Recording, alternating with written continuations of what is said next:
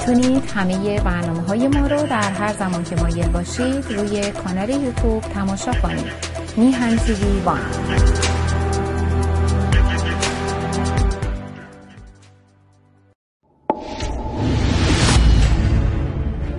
با درودی دوباره خدمت یکا یک شما خوبان و نازنینان. سعید بهبانی هستم در این روز سهشنبه. سهشنبه ششم تیر ماه هست و در حقیقت بیست و هفتم دیگه بله. امروز هم بیست و هفتم ماه جون. خوشحال و خرسند از اینکه این برنامه ها مورد توجه شما نازنینان واقع شده است و سپاس بیکران. بر اون دسته از عزیزانی که با مهر خودشون نسبت بهتر شدن برنامه ها به ما یاری میرسنن گفتم ششم تیر فردا هفت تیره. و این روزم مثل سی خورداد جزء نقاط پررنگ تاریخ جمهوری اسلامی است. در اون روزی است که بالاخره 140 نفر از بزرگانشون فرماندهانشون برنامه ریزای این نظام به درک رفتن و واقعا در اون سال شهست که هنوز این دوام و قوام رو نداشت. میگیم سی خورداد در حقیقت اینا تصمیم گرفتن که حکومت رو یه دست کنه خمینی و همه قدرت رو در اختیار آخوندا قرار بده. همه رو بیرون کردن. و حالا ناگهان شش روز بعدش یه مرتبه 145 تا. چون من قبل از برنامه داشتم با آقای سلیمی صحبت می‌کردم و گفتم که اینا نداشتن. آخوند درست درمون که نرفت با اینا.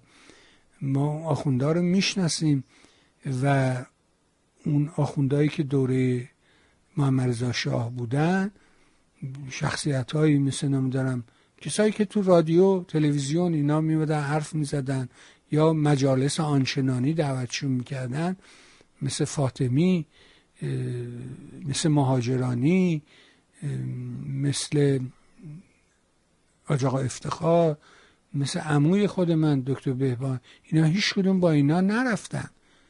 یه مش های پاپتی عقب افتاده نادان اینا از حول حلیم افتادن تو دیگ و نخبگانشون رو در حقیقت در هفت تیر زدند و نابود کردن.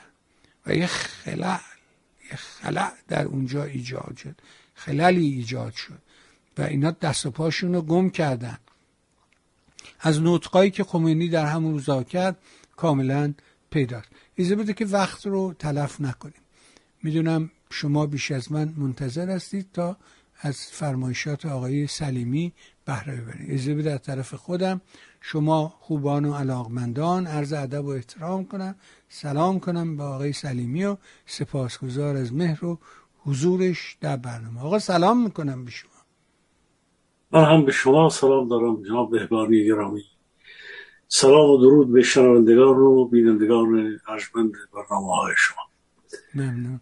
خدمت هستم که شبی دیگر از مشکلات اقتصادی از صحبتهایی که این روزها بوده از اوضاعی که تیره و تیره تر میشه صحبت بکنیم. جناب حتما. خوشحال میشه تا این داستان گفتم داستان هفت تیر یادت بیدم روز شیشمه و شما هم اینجا تشکیل گفتم خوبه که راجب هفته تیر و اون اتفاقات که افتاد هم یه نگاهی داشته باشیم و از منظر و دیدگاه شما بهش بپردازیم. ولی امروز ظاهرا خامنه ای یه سری دوباره عراجیف گفته. این آدم بیشخصیتیه. این آدمیه که هیچی نبوده در پیش از انقلاب. هیچ کار حسن بوده. تقلا می‌کرده که دستش به یه جایی بند بشه. به همین دلیل می‌رفته مثلا فرض کنید تو انجمن شب شعری در مشهد بوده اینم میدویده می‌رفته اونجا. اصا دستش می‌گرفته پیپ میکشیده ژست روشنفکری می‌گرفته به خودش. ولی من باور دارم یه همچی آدم عقب افتاده ای امروز خودشو در مقام محمد رضا شاه می‌بینه خودشو در مقام خمینی و ولایت فقیه نمی‌بینه. به همین دلیل هم بلند شده رفته تو کاخ مرمر نشسته. خودشو فکر می‌کنه که جای محمد رضا شاه. بنابراین یه آدمی با این همه کمبود با این همه عقده ای که داره طبیعی است که خروجی بیش از اینی که ازش می‌بینیم تراوش نخواهد کرد. می‌خوام قبل از اینکه به سخنان خامنه ای حرفایی که امروز زده بپردازیم نگاه یه چراغ مثل که خاموش شده اونجا آقای سلیمی. سمت چپ شما نورش کمه. یا من اشتباه می‌کنم. بذارین. بله. شما بریم ببینین که مشکل چی. سمت راستت در حقیقت. آه حالا درست شد. این چراغ خاموش بود. حالا درست شد. بله. خیلی هم عالی. سپاس از شما. می‌خوام ببینم هفته تیر کجا بودی؟ چی دیدی؟ نگاه چیه به این ماجرا؟ بله. خب دفعه پیش شما اشاره کردید به جریان سی خرداد. گفتم که من در تهران من در دههی که به یک دهه پیش از سال این همین حوادث شست از گیلان از شهرستان رشت به تهران اومده بودم. در سای دانشگاهی من که در دانشگاه تهران بود رو حال در پیش از انقلاب در دانشگاه تهران مشغول بودم. بنابراین در سالهای پس از انقلاب دیگه تهران مثل زادگاه من حال چون سالهای جوانی و دانشگاه و در محلات در مدارس جنوب تهران تدریس فیزیک و ریاضیات می‌کردم در سیکل دو. در اون موقع اینطور بود که شما باید یادتون باشه که دانشجویانی که در سالهای بالاتر بودند در چند سال پیش از انقلاب در مدارس هم به عنوان به هر حال معلم آموزگار می‌تونستن تدریس بکنن. من در محلات در مدرسه ای در اون طرفای جنوب شهر در نام مدرسه واقعا یادم نمیاد ولی در چند مدرسه من تدریس می‌کردم و در منطقه چهار آموزشور و پرورش تهران. تهران دیگه به خاطر اینکه واقعا شهر دوست داشتنی بود برای ما خیلی من در تهران خودم رو با مردم اونجا محشور کرده بودم و بسیار توبخانه رو و جاهای دیگرش رو بیشتر ما به خاطر اینکه در جوانی سالهای چپ و سالهای برحال همه جور چیزهای تماشایی داشت. ولی نایه چهار آقا زیاد هم چی جنوب شهر نبود دیگه. سمت میدون فوزیه و همون بله. منطقه جاله و اونا رو پوشش می‌داد اگر اشتباه نکنم. خیلی پایین تر من منطقه چهار رو تدریس من بود ولی خودمون معمولا به سمت خاوران هم حتی به سمت جاده آرامگاه و بعد از اون ور تا خواب موقع می‌رفت تا نه آبان بعد حضورتون که دیگه محلاتی پایین تر از الان که آدم میشنوه دیگه رفته کاملا تا ساوه. آره الان که دیگه اصلا معنی نداره. برای ما اصلا بله. باور کرده اینه یعنی تمام کوههای شمال شهر رو تراشیدن البرز رو تراشیدن نیاورون رو از بین بردن. یعنی یه روزگاری بودش که فرض کنید که شمران یک لطافتی داشت به خاطر باغا به خاطر جویبارها و در حقیقت باغای بزرگ و درخت و اینا بعد مثلا مدید جنوب شهر می‌شد دشت ورامین و نمیم شابدازیم و اینا. خب و بعدم دود و اینا همش می‌رفت اون سمت پایین شهر و در شمال شهر کمتر هوا آلوده بود. گرچه که تهران یک شرایط ویژه رو داره که باد درش زیاد حضور نداره. و بایستی که در تهران هواسازی می‌کردن. به همین دلیل اومده بودن تپه های اطراف اینا رو همه رو درخت کاج کاشته بودن. و این درخت کاجی که اینا امروز میگن نمی‌دونم مزر و نمی‌دونم از این مزخرفات میگن در حالی که اون رو با علم ارده بودن کاشته بودن که اکسیژن تولید کنه هوا تولید کنه. در داخل شهر. ولی امروز می‌بینی که اتفاقا شمال شهر دیگه معنا نداره. یعنی از اون باغا و از اون جویبارها و اینا هیچ خبری نیست. همه رو یک دست نابود کردن و همه رو کردن مستضعف. حکومتی که قرار بود بیاد مستضعفین رو مستکبر کنه همه رو کرد مستضعف. خیال خودشو راحت کرد. یه حکومت واقعا یه دست. ببینم هفته تیر چجوری بود؟ کجا بودین؟ چی شد؟ عرض می کردم که من هم من هم در تهران در واقع خب ما به عنوان نیروهای جوانتر در اون دوران تقریبا در به خاطر اینکه تشکیلات های یک مدتی از جنگ ایران و عراق هم گذاشته بود خب تهران چهره کاملا جنگی داشت. در خیلی از مناطق تهران مردم خودشون را آماده می‌کردن. در جاهای گوناگون زنان خاندار وسایل تهیه می‌کردن غذا تهیه می‌کردن پوشاک تهیه می‌کردن به جبهه ها میفرستادن. بچه های مردم بسیاری از جوان های حتی 15 16 سال ها به جنگ به جبهه ها رفته بودند. در یک اوضاعی از در چون ما نیروهای برحال مردمی و مبارز این دوران بودیم و در محلات گوناگون هم فعالیت می‌کردیم و اینها پس از انقلاب هم این انقلاب منحوس.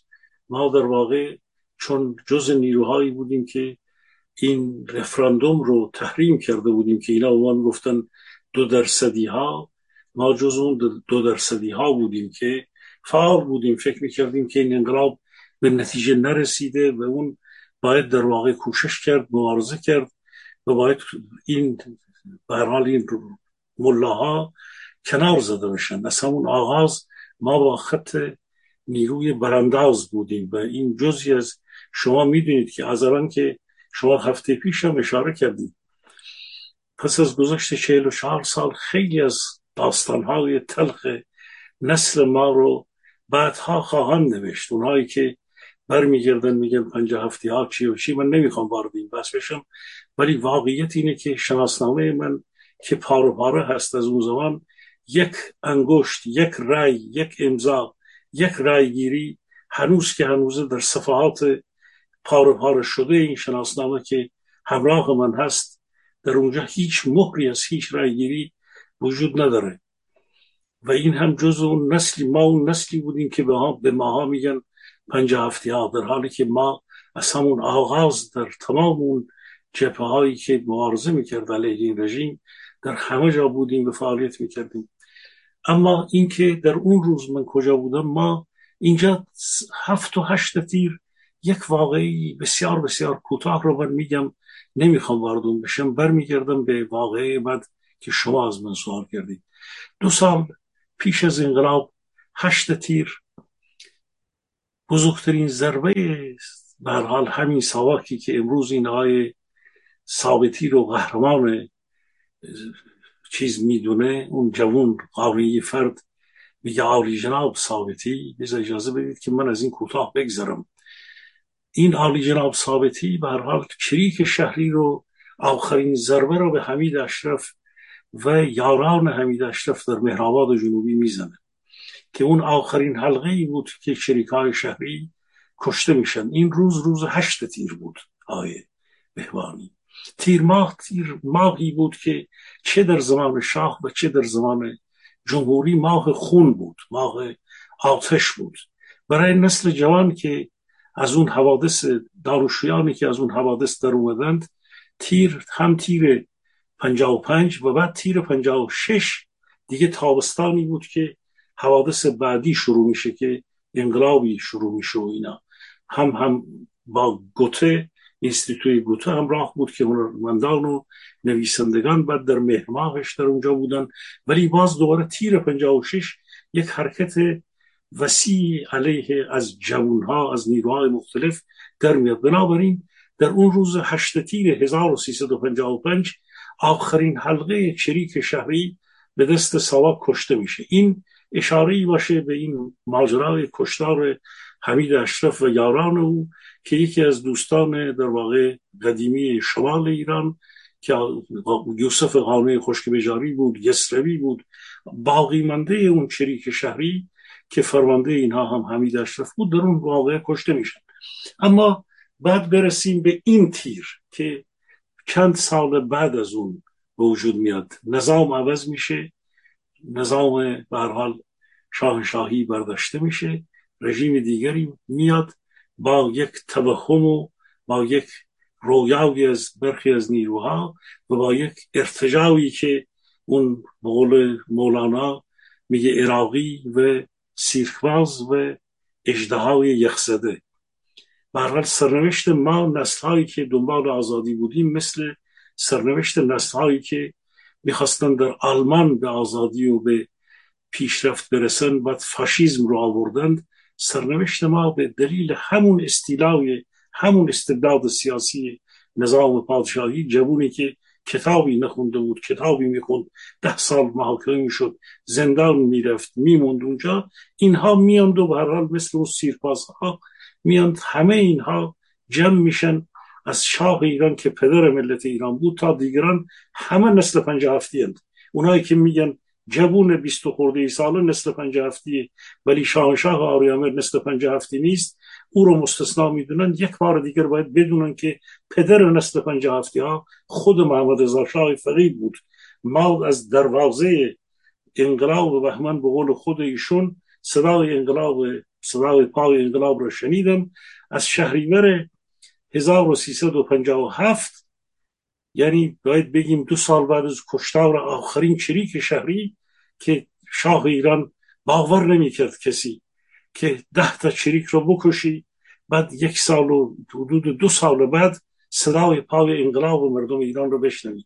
به هر حال از این دروازه میگذریم که بعد حوادث رژیم منحوس و این جنایتکاران و این ارتجاع و اون اجدهای یخزده شروع میشه. نسل هایی که او رو میارن این فاجعه رو ما در پس از انقلاب شاهد هستیم که اونها می‌کشند.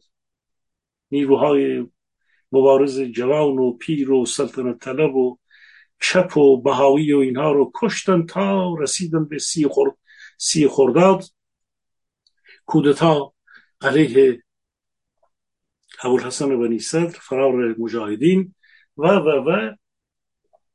و دست به اسلحه بردن میلیشیای مجاهدین و بخشی بخش کوچکی از چپ فدایان که بخش اقلیت بودند که اونها هم مسلح بودند. اسلحه زیادی در تهران از سو دو سو از زمان انقلاب مونده بود. در کوههای ایران در کوههای تهران در همون مناطقی که شما صحبتش رو کردید اسلحه ها در کوه و کمر و در بیابان ها دفع شده بود آقای بهبانی. اسلحه های زیادی دفع شده بود. کسانی که جنبش رو از درون می‌بینند و بودند در اون سالهای انقلاب می‌دونن که رژیم جنایتکار می‌دونست که بخش بزرگی از حیات های امنای مساجد در بین در درون ارتش حتی در درون سپاه برای بچه مجاهد در درون سپاه و غیر و غیر بودند. فرغانی ها که جوانترها بودند اونها خودشون توی این مساجد بودند و اینا. که باقی منده عده از اونها بعدها در زندان رفتن و اینا که در کشتن متحری و دیگران و دیگران نقش داشتن. جوانهای نیروهای فدایی که خودشون در واقع در زمان انقلاب مسلح شده بودند بخشیش از بخش دیگر جدا میشه اقلیت از اکثریت جدا میشه و بخشی از مستقل هاشون تعداد زیادی از سازمان های چپ اون دوره پیکار و سهند و رزمندگان و بخشی از اینها هم که قبلا هم به راه مسلحانه اعتقاد داشتن سهند و گروه های دیگر و در کردستان ایران که خب سازمان های کردی مسلح بودن همه. سلاح زیادی انبار شده بود در ایران و رژیم می‌دونست که نیروهای مسلح در واقع در زمان جنگ یکی از علل کشوندن این جنگ به یک جنگ طولانی تر این بود که اینها می‌خواستن به هر حال مخالفین رو هم کاملا سرکوب بکنن. به هر حال در پی این انفجار در پی این مبارزه آمادگی دو طرف رژیمم اینقدر نه اطلاعاتی بود نه 17 سازمان اطلاعاتی و حفاظتی و نظامی و امنیتی و اینها نداشتی.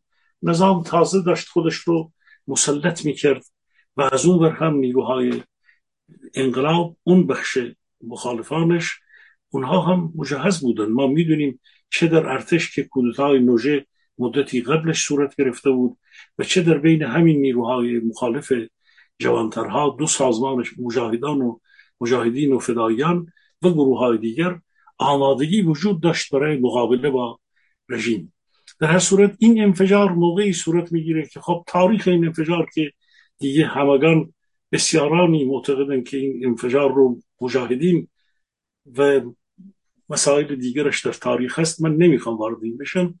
کشتن بیش از هفتاد نفر افرادی مثل خود پسر منتظری تا بهشتی تا همین رفسنجانی که در اونجا بوده میگن که مدتی قبل یه نیم ساعت یه ساعت قبلش از اونجا میاد بیرون. شادروان ابوالحسن بنی صدر که دوستان نزدیکش جناب آقای مصطفی داماد ایشون و عزیزان دیگرشون که من به شادروان ابوالحسن بنی صدر به خاطر ایستادگیش در برابر رژیم جمهوری اسلامی مسائل نگاه من به جمهوریت نگاه من به اعتقادات انقلاب اسلامی با جناب با دکتر ابوالحسن بنی صدر یک سو نبود ولی ایستادگی او در روبروی این رژیم جنایتکار از سال شست در حال چیزی بود که واقعیتی بود. ایشون معتقد بود که اکبر هاشمی رفسنجانی حتما در آثارشون هم هست. دکتر این در یادار حمید احمدی هم در کتاب خودش خیلی خاطراتی رو که با شادروان و نیست صحبت می‌کنه از این دوران هم در اونجا آورده. در مقالات زیادی این دوران نوشته میشه که به خود رفسنجانی شخصی بود که در این واقع واقعا شرایط مشکوکی داشته. اینکه در اونجا بود در میاد و بعد جان سالم به در می‌بره و بهزاد نبوی و دیگرانی که موندن. اما واقعیت اینه که مسئله به دست سازمان مجاهدی صورت می‌گیره به اون انفجار بزرگ به اون کشتار بزرگ. این روزها خب ما همه ما در تهران بودیم. ما در سی خرداد در واقع اینها با اون تبل و با اون چیزها اومده بودن میخوندن ملی ها کوشن تو سراخ موشن. و برای رجوی شعر میخوندن فهاشی می‌کردن ناسزا می‌گفتن به چپ ها فهاشی می‌کردن به رضا شاه فهاشی می‌کردن به شاه ایران فهاشی می‌کردن. همه هم پنج بکس و مسلح بودند. از اون برم به هر حال چند روز بعدش اون انفجاری وجود میاد که خب حالا ایده میان این دوران رو تحلیل می‌کنن میگن که سازمان مجاهدین این کار کرده فلانی این کار کرده. اگر می ایستادند خب می‌گفتن که به هر حال اینا دوگانه رجوی و من اصلا کاری به سازمان مجاهدین خلق ندارم. می‌گفتن دوگانه رجوی و نمی‌دونم خمینی بوده. اگه نمی ایستادن می‌گفتن فرار کردن هیچ کاری نکردن. این دوران پر از داوری ها و پیش داوری هاست و مثل دوران 28 مرداد ما که هنوز در تاریخ روشن نشده مسائلش ده ها نظر هست. در این دوره هم نظرات گوناگونی هست های بهبانی سال 57 تا مدت ها این ارواح خبیسه سال 57 این حرکت آینده انقلاب ایران رو مزاحم خواهد شد. باید واقعا به طرفین اینها گفت که یک بار اینقدر فرهیختگی اینقدر دانش اینقدر بینش اینقدر همیت اینقدر روحیه ایرانی برای اینکه به آینده برسیم رو باید بذاریم بسپاریم اینها رو. اگر یادی از اینها می‌کنیم بسپاریم به تاریخدانان ما.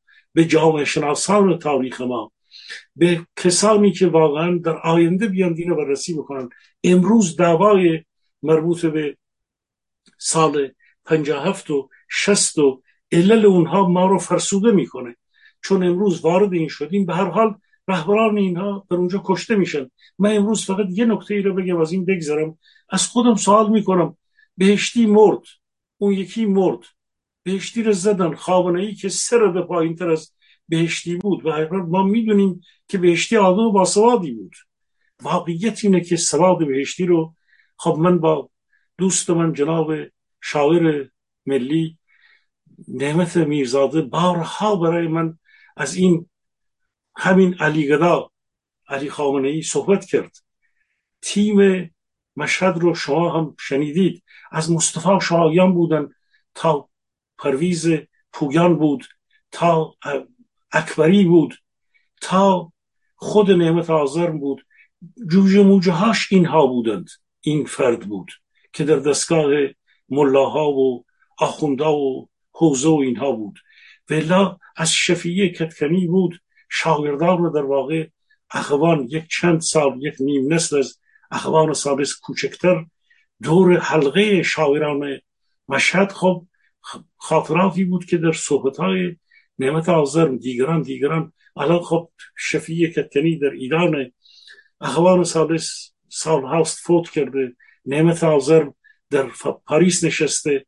اینها در واقع یک هسته بزرگی از روشنفکران اون دوران بودند که در سالیان طولانی یک نخودی هم بین اونها بود. به قول شما همین فرد بود. منتها فراموش نکنیم آقای بهبانی این فرد به قول در آثار شما ببینید در آثاری که ارسطو راجب افلاتون می نویسه در اونجا میگه که سخنوران هم فرماندهان جنگند هم سازماندهان مردم میشند هم چی و هم چی و هم چی میشن. در واقع توانی رو به سخنوران میده که اینها می‌تونن در نهایت برندگان یک دور تاریخ باشند فراموش نکنیم در امر سخنوری این آدم اگر در دانش و اینها کم داشت ولی در امر رتوریک بیان و فن سخنوری و در اون چارچوب آدم توانایی بود. و شما آدمی بود توانا به غایت توانا. بسیار بسیار خوب امامه سیام داشت که برحال خمینی براش ارزش داشت. می‌گفت من از سید ها هستم از اون بر هم خونده بود چیزهایی که می‌تونست در نقش یک فرمانده ای که چون ما می‌دونیم وقتی که توده های آره، مردمی اینا فرمایشات صد صد ولی آدم متوهم بود. چند بار با خمینی بله. یعنی خمینی واقعا زد تو دهنش. چند بار اصلا می‌خواست اینجور که روایت هست می‌خواست حذفش کنه. بازم رفسنجانی پادرمیونی می‌کنه که نگرش دارن. وگرنه چون آدم نداشتم. گفتم آخونده گردن کلوف نیومد همراه بشه با اینا. هیچ کدوم از آخوندهایی که در دوره محمد رضا شاه صاحب اسم و رس بودن ابدا همراه نشدن با این خمینی. هیچ کدومشون. و فقط همینا بودن. بله در اینکه این سخنران خوبیه هیچ کس شک نمی‌کنه. بله بفهم. بله این اشارات به تاریخ برای اینکه اون نسلی که این روزها رو ندید تهران پر از آتش بود تهران پر از درگیری ها بود. اینطور نیست. نسل جوان جوانان عزیز. اینطور نیست که اینها زدن و همه را خاموش کردند و بردند. اینطور نیست. نسل ما جنگید در برابر این جنایتکار نسل ما در گیلان جنگید در آمول جنگید در کردستان جنگید. در تهران جنگید. میلیشیا فقط نبود. ما در کوه نوردی ها در خیابان ها در کارخانه ها ایستادیم مقابل اینها.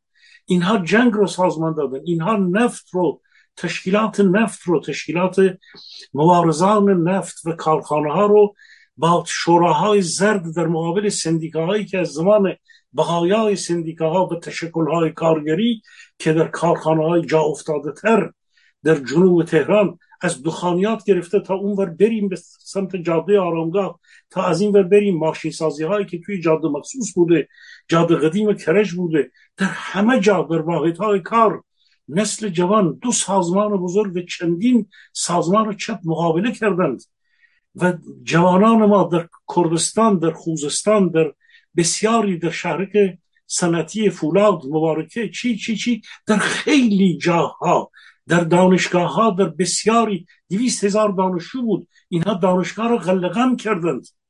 بعد بقایای اینها رو هزاران نفر رو بردن در زندان ها بعد این هزاران نفر رو که به هر حال در خاطرات دوستای ما آیان مهدی اصلانی جناب ایرج مستاقی حسین ملکی حمید اشتری که این جریان سال 67 رو در آثار خودشون در نوشته های خودشون نوشتند. خب اینها واقعیت هایی بود جوان های ما بودند بسیاری از دوستان ما که کشته شدند. مهندسان جوان فارغ تحصیلان جوان دانان جوان رو کشتند اینها. دستگیری ها ولی در دهه شست صورت گرفته بود. ما مقاومت کردیم نسل جوان عزیزان. اینها مقاومت ما را در هم شکندند. اینطور نبود که ما راحت ول کردیم و تموم شد و بعد از این همه خارج شدیم و بعد تازه این جریان های مهاجرت هم چند سال طول کشید. مهاجرت از کردستان مهاجرت از مرزهای پاکستان مهاجرت از مرز افغانستان مهاجرت از مرزهای شمال مهاجرت از راه های گوناگون طول کشید. در این مهاجرت ها واقعا انسان ها برباد رفتن کشته شدن تلف شدن خانواده ها نابود شد. در زندان ها یه جور دیگر. اینطور نیست که چهار تا جوون فرشگردی یا یک آدم منحرف در واقع که امنیتی است. فردی مثل عرفان قانعی فرد. که آوردنش اینو. معلوم نیست خودش دیروز با همین سپاهیان بوده. امروز اومده شده قهرمان تاریخ ملی کشور. میاد با عالی جناب در واقع رهبر شکنجهگر سواک. نه یک فرد در واقع مشروط خواه که قابل احترامه. جای تاسفه ما با آقای امیر تاهری می‌تونیم صحبت بکنیم.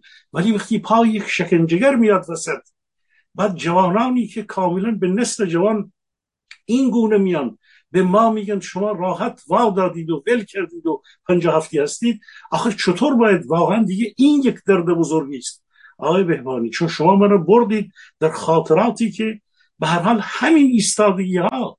شما ببینید کشتن اینها دو طرف داشتن هم دیگر رو میکشتن. یک عده الان میان میگن که آقا کرد نباید اسلحه داشته باشه. آیا فلان فرشگردی کرد نباید اسلحه داشته باشه. ولی رژیم جنایتکار باید بره توی نیزارهای مالشهر ده ها جوان رو غلقم بکنه می‌تونه اسلحه داشته باشه. اینها ماجراهایی است که باید اینا رو یک یک بررسی کرد. خب من دیگه در این قسمت اینو میبندم وارد این میشم که علی خامنه ای امروز چه آره امروز علی خامنه ای چی گفت؟ بشنم ببینیم که نگاه شما به حرفا عراجیفش چی شما مواظب باشید من در گذشته که می‌برید من یک باوی انباوی از آره، خاطره که برحال وارد اون انبار میشم ایجانی میشم.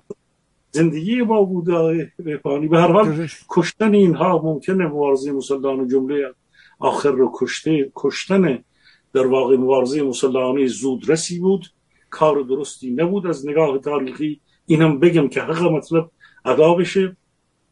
چون کشتن از رژیم به مبارزه مسلحانه تا مادامی که دست به صلاح بردن تا مادامی که در واقع به دفاع مشروع میلیون ها انسان نرسه کار نادرستی هست و استفاده از سلاح سلاح در هر جا درست نیست سبب میشه که مبارزات مردم آسیب ببینه این یه بحثی است که یه فرصت دیگری حتما به این خواهم پرداخت همون گونه که مبارزه مسلحانه پیش از انقلاب ما در رود رو با نظام پیشین امر درستی نبود. من بارها اون رو هم انتقاد کردم که از چه زاویه دست به صلاح بردن در اون دوران درست نبوده. ولی باز اجازه بدید من چون حاشیه رو خواستم ببندم.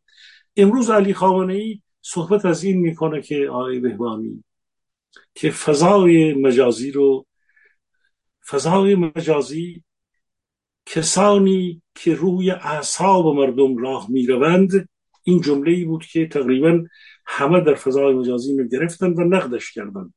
کسانی که روی اعصاب مردم راه می‌روند رو باید باشون برخورد کرد. خب حرفش اینه که شبکه های مجازی سبب این شدن که مردم به راههایی کشیده بشن. تمام چند ماه شش ماهی که گذشت رو از فضای مج... برخواسته از فضای مجازی می‌دونه. از کارکن کنان قوه قضاییه می‌خواد که اینها رو شناسایی کنن برخورد بکنن مقابله بکنن با اونها. و اجازه ندن که فضای مجازی روی همون که عرض کردم مردم رو به یک جایی بکشونن که بعد نتایجش رو همین حوادث ماهای پیش می‌بینه. در هر صورت خواهان این میشه در گذشته هم از این صحبت ها بارها کرده بود. حتی این گونه است که میگه من اگر رهبر نمی‌شدم خب من وارد فضای مجازی می‌شدم و یکی از افراد فعال در برخورد بودم با نیروهای مجازی اینا. اونها می‌دونن در گذشته هم علی خامنه ای اشاره کرد گفت که اینها جنگ ترکیبی رو یعنی جنگ سایبری پروپاگاندا جنگ هایی که جنگ روانی که علی خامنه به شدت از اون حراس داره. به خاطر اینکه امروز واقعیت اینه که جامعه آبستن به لحاظ اقتصادی اجتماعی و به لحاظ روانی آبستن یک حوادث بزرگی هست علی خامنه ای می‌بینه اون چه که امروز بعدا در قسمت بعدی بهش می‌پردازیم. اگر شما تصور بکنید که یک بخشی از این نیروهای نظامی ایران یک جا سرپیچی بکنند و مثل بعضی از این نیروهای نظامی شب نظامی روسیه یک جا علم به هر حال تقیان و ایستادگی بردارن آقای بهبان. خب وضعیتی که در ایران وجود داره مردم ایران در حال انفجارند. واقعیت اینه که امروز شرایطی وجود داره که این فضای مجازی هر لحظه می‌تونه روغنی باشه روی این آتشی که در بین مردم هست. نارضایتی ها تبیز ها و اینکه آب مسئله برق که امشب باز بهش خواهیم رسید به بحران های اقتصادی که دهن باز کردند. خب علی خامنه می‌دونه فضای مجازی می‌تونه بر بستر این حوادثی که در کشور می‌تونه در زود در مدتی دیگر به وجود بیاد یک شرایط ای در کشور ایجاد بکنه. بنابراین پیش از هر چیز حول و حراس و وحشت این فرد رو میشه دید شما اشاره کردید که این کسی نبوده چیزی نداشته. ولی خب به هر حال همین ناکسی که بر اریحه قدرت نشست امروز تنها و تنها با نیروهای سرکوبگر خودش با نیروهای نظامی و امنیتی خودش پلیسی خودش تونسته فعلا به طور موقت به خودش میگه که من فاوق شدم به این جنبش جوانان کشور.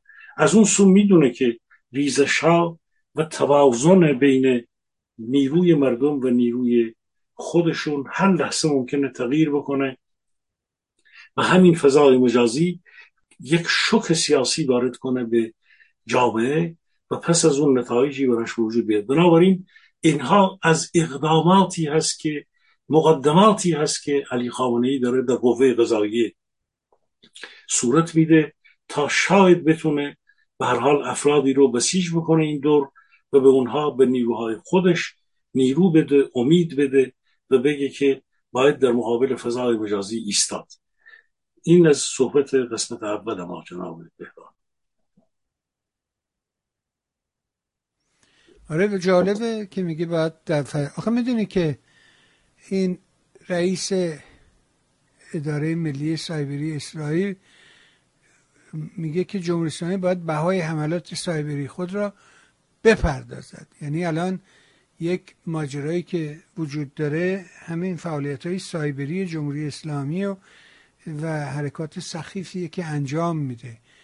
و در حقیقت یه بخش از کاراش تولید ضد اطلاعات ضد خبره و اخبار دروغ رو منتشر کردن و اینکه خودش رو به عنوان پیروز صحنه ها معرفی می‌کنه در حالی که ما می‌دونیم که در هیچ صحنه ای اینا برنده نیستن. حتی تو همین ماجرای گفتگو با آمریکا هم الان داریم دنبال می‌کنیم می‌بینی که ظریف اون طرف میاد میگه که خب اینا الان دنبال اون چیزی هستن که در حقیقت در حد اون توافق برجام هم نیست.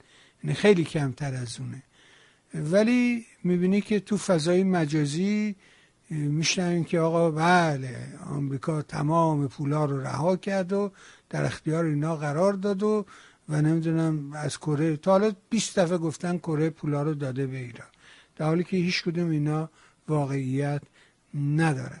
اما یه اتفاق مهمی قبل از اینکه به اخبار سیاسی اخبار اقتصادی بپذیریم این ماجرای پوتین بود و تاثیرش توی نظام جمهوری اسلامی. نگاه شما رو چون روزنامهاش به سرعت یهو شروع کردن بازی رو عوض کردن. نگاه شما رو به این ماجرا بشنویم تا بریم به موضوع اصلی و وضعیت معیشت مردم بپردازیم. بفرد بله. خب ماجرای ها آقای بهبانی.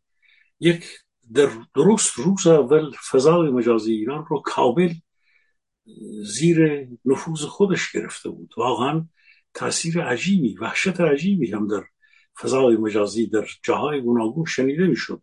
شما ببینید هنوز بعد از چند روز علی متحری میگه که جناح روسی ایران باید بدونه که خودش رو وصل نکنه. این صحبت این اظهارات رو فقط علی متحری نکرده. بسیاری های دیگر کردند. ببینید ما بارها اشاره کردیم که ایران نیروهای امنیتی و نظامی و بخشی از سپاه پاسداران کاملا زیر نفوذ ارتش و سازمان های امنیتی روسیه نه الان بلکه من خودم خاطرم هست که از در این پنج سالی که من در خدمت شنوندگان و بینندگان در همین تلویزیون رسانه میهن هستم.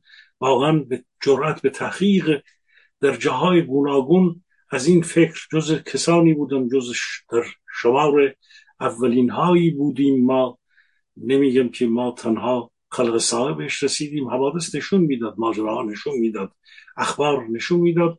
ولی خب گرایشی که من هم همواره ازش حمایت می‌کردم و اون رو باش موافق بودم این بود که ارتش روسیه هم تازه قبل از حتی سال 97 این تحلیل رو بسیاری ها داشتن که ارتش روسیه یارگیری کرده در سپاه پاسداران ما و نفوذش هرچه بیشتر و بیشتر داره میشه در هم نیروهای امنیتی نظامی و سپاه پاسداران و به ویژه در اون دوران جریان قدس. خب همکاری به سلاخی دمشق این همکاری رو بیشتر کرد و ما در واقع دیگه شدیم جز یکی از اگر سوریه استان سی و دومه حتی برای از خوزستان هم به قول این حاکمان و سران و جنایتکار از خوزستان مهمتر بود سوریه برای ایران. واقعیت اینه که ایران برای پوتین از هر یک از حتی از روسیه سفید و بلاروس و حتی از جمهوری های فدراتیو الان روسیه نزدیکتر به پوتین های خامن خامنه ای در واقع به پوتین نزدیکتر هست تا به فرض غدیروفی که امروز او رو میفرسته که بره اونجا اون یارو رو سرکوب بکنه و اینها. اینها اینقدر نزدیک شدن و تنیده شدن. خب مخالفت این و اون حالت تکاونه ای که در اونجا وجود میاد ایستادگی گروه واگنر با بیش از 25 هزار یا چند ده هزار نیروهایی که بعد به شکل زیر نفوذ نیروی واگنر هست اینها همه مسائلی بود که باورش رو نمی‌کردن. حالا اینکه چگونه این فرد رو در کجا یک برای رادیواکتیوی بزنه کجا بکشتش کی بکشتش نیروهایی رو که در درون اون هستن کی تعدادی از سازماندهان اونها رو به در اینجا و اینجا از بین ببرن حس بکنن مسئله دیگره. ولی واقعیت اینه که امروز روسیه خب روسیه دیگه حتی دو هفته پیش نیست. چون این ضربه ای که خورده پوتین به این شکل دیگه جبران این شاید در درون خودشون حتما ارزیابی هایی داشتن که یک روزی وگنرها مقابل اینها می ایستند ولی این گونه ایستادن و تاثیر اون و الان هم ما داریم می‌بینیم. هنوز تحلیل ها در مورد اینکه ابعاد این جریان چیست کامل نشده. ما شاهد این هستیم که به خودش که خب خارج شده خودش که پیدا نیست. این که پیدا نیست. ولی به هر حال اون این خود شما بهوانی سالها توی زندان کاگبه بوده. جوونی بوده که از جوونی به هر حال هزار جور خب دزدی کرده خودش اسلحه ها بسته کارها جابجا کرده در مواد مخدر بوده در هزار ماجرای دیگر بوده. با سن 62 سال خودش کم حادثه ندیده رهبر واگنرها بعد ما می‌دونیم که اینجور گروه های 500 نفر 200 نفر 300 نفر چیز جدیدی نبود در دنیا. با همین ها بود که آمریکایی ها در عراق جنگیدن با همین شرکت های سکیوریتی و شرکت های مسلح که در عراق رو سرکوب می‌کردن افغانستان رو سرکوب می‌کردن. منتها وقتی که این بخش خصوصی با, با سربازان با جیرخارانی که اینها رو جمع می‌کنن یک بار 500 تا چیچینن یک بار 200 تا نمی‌دونم از فلان کشورن بسیار کشورن اینها را که به شکل خصوصی میلیون ها و ده ها میلیون و صدها میلیون میخورونند در جاهای دیگر اینها اتموارند کوچیک کوچیکند. ولی وقتی که میاد در یک شرکتی که در یک کشوری که خودش خصوصیت هنوز همون حالت یک تظاهری در اون بالاست به نام پوتین از این برم شما می‌دونید شرکت های خصوصیشن به جایی که 200 300 500 نفره باشن یهو 25 30 هزار نفره میشه که با خصوصیات کشور روسیه همراه میشه. عرض می‌کنم به جایی که 200 نفر 500 نفر باشن 50 تا چون این شرکت هایی باشه یک بار اونقدر به این گروه میخورونند که با همون خصلت در واقع کشور روسیه هماهنگ میشه. یک بار چند ده هزار نفر زیر پوشش یک گروه میاد که می‌تونست و می‌تونه برای امنیت ملی این کشور فوق العاده خطرناک باشه. ولی خب اینا قانون های کشور روسیه است. در ایران ما یک جور دیگر تظاهر پیدا خواهد کرد. یک نیروی 17 سازمان گوناگون از بسیجش از نمی‌دونم سازمان های سپاه پاسداران که در استانهای مختلف هر یک از این استانها اینها یک جور بزرگ شدن در هر استانی میلیونرهای مسلح اینها ده صد نمی‌دونم میلیارد تومان یا چند میلیون دلار در هر استان برای خودش فرماندهانی داره که اینها در یک کمی جلوتر بریم علم اسیان رو برخواهند داشت. این میلیاردرهای مسلح در مقابل همدیگر خواهند ایستاد. همون گونه که یک روزی این در جنگ وقتی که تضاد زیاد شد طرف مقابل پوتین میسته به اقتدار در واقع ملی او رو در روسیه زیر سوال می‌بره و بعد اون یارو لوکاشنکو میاد می‌خواد وساطت بکنه اینو بر میداره می‌بره جای دیگه. ماجرا که تموم نشده که ارتش روسیه هنوز زیر پوشش همین فرده او گفته بود که ما یک نیروی میهنی هستیم. اون می‌دونه که در سازمان های گوناگونی که در این چند سال اخیر به ویژه پس از جنگ ساخته شده به هر حال وگنرها قدرت دارند های بهبانی. و ماجرا در اونجا بسته شده و تاثیر اون رو ما مستقیما در حوادثی که در این چند روز اخیر گذشت در بحث های گوناگونی که در کشور وجود داشت شاهد بودیم. به گمان من تاثیر این خیلی عمیقتر خواهد شد. ماجراش بسته نمیشه به ویژه اینکه در هر لحظه وقتی که امتیازهای اینها مجبور میشند به غرب بدند از اونور طبیعیه که کسانی که تا الان منتقد سیاست های روسی کردن حکومت بودند اونها دوم در میارند از ظریف باشه اون علادین بروجردی باشه تا نمی‌دونم افرادی در ارتش باشن تا نظامیانی باشند که ما اسامیشون رو نمیشنویم. ولی صد درصد نظامیانی از درون اینها همراه با همینها در وزارت دفاع در سازمان های امنیتی در قسمت های از به حال ارتش پاسداران وجود دارن. و این رو ما باید هر لحظه منتظر باشیم. من در اینجا اشاره بکنم پیامی که نیروهای مخالف واقعی و پیگیر رژیم جمهوری اسلامی برای این نیروها خواهند داشت اینه که یک روزی باید نیروهای ملیگرا ایرانگرا مردم دوست ارتش و یا در هر جایی از نظام هستند یک روزی باید اینها به و هر چه زودتر بهتر باید خودشون رو برای یک مقابله آماده کنند. شما چاره ای ندارید پرسنل ستادی نظامی بازنشستگان کشور. افرادی که در جاهای امنیتی بودید در گوشه حتی از مخابرات کشور بودید ولی از مسائل امنیتی کشور خبر دارید. بازنشستگان کشوری لشکری شما راهی ندارید. یک جایی باید از هم میهنانتون از امر قدرت نظامی کشور باید استفاده بکنید. تجربه سلاح رو شما دارید. شما در واقع شکاف ها رو می‌شناسید. شما باید یک روزی در آماده بشید برای اینکه این جانفشانی رو برای ملت ایران بکنید و نام شما رو هم جاودان بکنید. بدون شما قوای رسانه قوای سیاسی قوای جنبش مدنی نیروهای جوانان کشور دانشیان کشور بدون مقاومت شما ایستادگی شما عدم فرمان برداری شما و تن زدن و از این ذلت بیرون اومدن بدون شما راه هموار نخواهد شد. بنابراین به ایرانگراییتون به میهن دوستیتون به مردم دوستیتون به تاریختون به هر اون چیزی که می‌خواید رجوع بکنید رجوع بکنید. بدون مقاومت و ایستادگی شما ایران ایران نخواهد شد. درسته که میلیون ها وارد خیابان ها میشن ولی در نهایت زبان در واقع دفاع مشروع و پدافند معین برای دفاع از کشور حرف نهایی رو همراه با مقاومت و بسیج خواهد زد.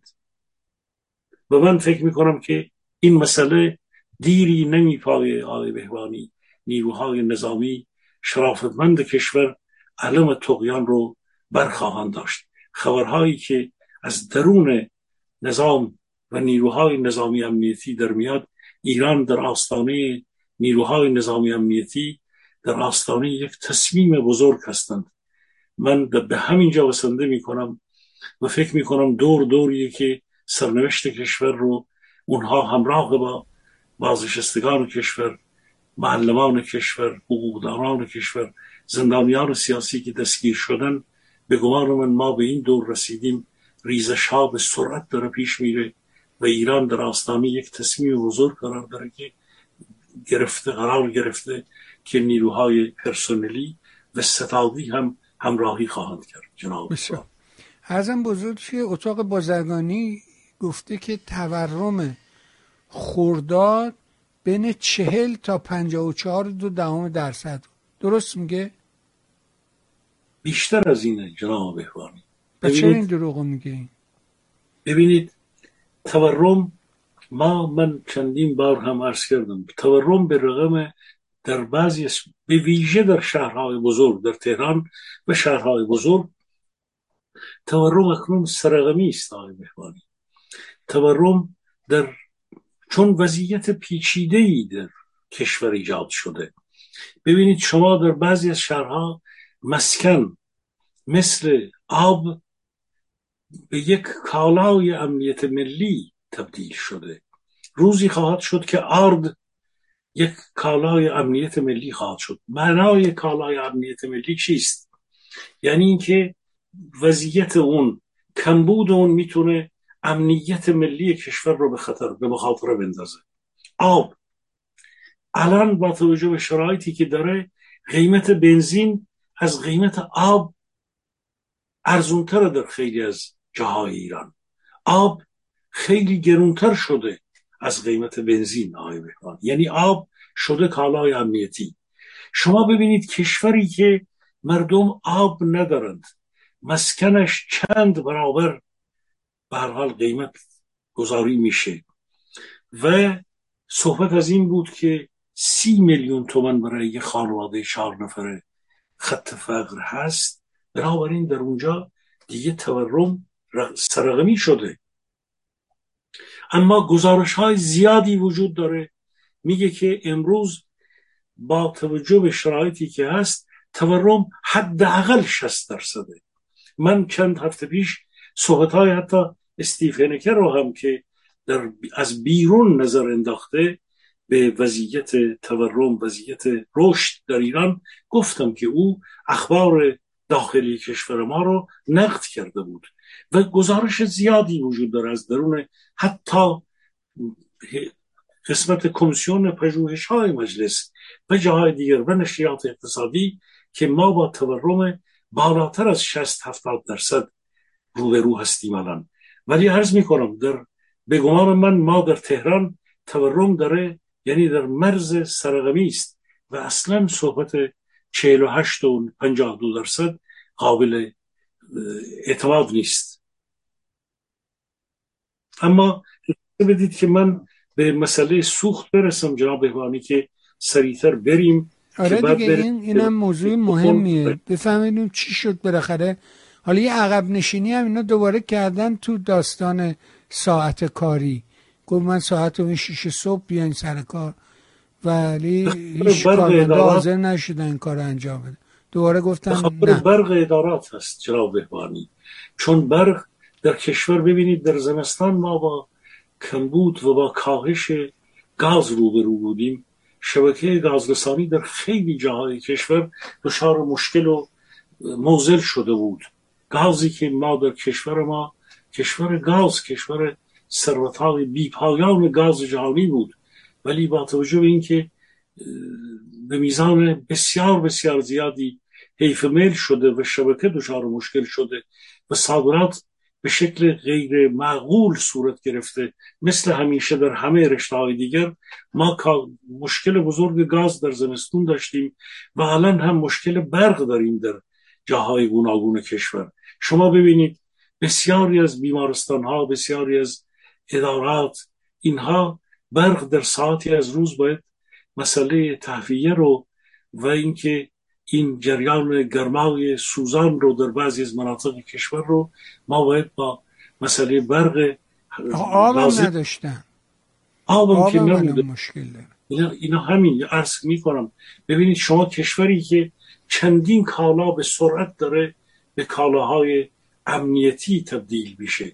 کشوری که های بهبانی اینها میگن دشمن رو می‌خوان بزنن دنبال این میرن که شبکه مجازی رو چهار تا آدم رو دارن تبلیغ می‌کنن بگیرند. شما ببینید کارمندانی که از صبح میان وارد کار بشند این کارمندا وارد کار میشن می‌بینن که نه تهویه مطبوع است نه, نه آب چیزی نه, هست. نه آب هست. از خونه هم که اومدن بیرون به هر حال بسیاری ها نتونستن یک حداقل بهداشت رو داشته باشن. مثل همون قصه قدیمیه دیگه. یه روز قیف هست قیر نیست قیر هست قیف نیست. این گرفتاری که از اول خودش شروع کرد و به اینجا رسون. بریم سر بنزین. من نگران بنزینم. ببینیم. به این ترتیب ببینید خب مسئله بنزین که چند بار عرض کردم که یک ببینید مسئله سوخت در ایران خودشون اعلام کردن که 80 میلیارد دلار سالانه اینا یارانه پنهان دارن برای سوخت میدن. خب این سوخت شامل گازوئیل و به حضورتون گاز و همین بنزین و این هاست. به این ترتیبه که باید قیمت بنزین و گازوئیل و گاز رو اینها به قیمت ارزونتر از اون چیزی که حتی قیمت تمام شدهش هست و یا بسیار بسیار ارزونتر از کشورهای منطقه به مردم برسونند. و این بحرانی که در سال 98 بود رو خب ما می‌دونیم بحران همین بنزین بود. اینها ولی در ماهای اخیر تصمیم های بارها تصمیم گرفتن در در جمعهای مسئولین حتی برخی از استانها در رضاییه در جنوب کشور در تهران در جاهای دیگر که هر جا تست بکنن ببینن چگونه می‌تونن این بار خورد خورد قطره قطره مردم رو به اینجا برسونن که بعد اگر تصمیم یک باره اعلام شد به اون جریان 98 تبدیل نشه. به خیزش بزرگ 98 منجر نشه.